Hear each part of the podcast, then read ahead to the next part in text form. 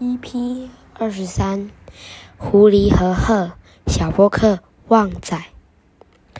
狐狸邀请鹤到家中吃晚餐。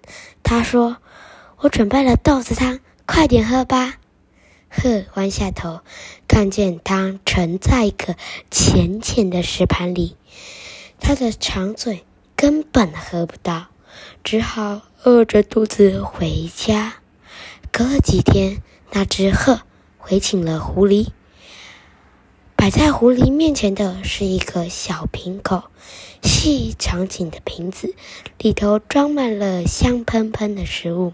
鹤说：“千万别客气呀，请多吃一点哦。”狐狸得到了报应，因为它根本够不着瓶子里的任何食物呀。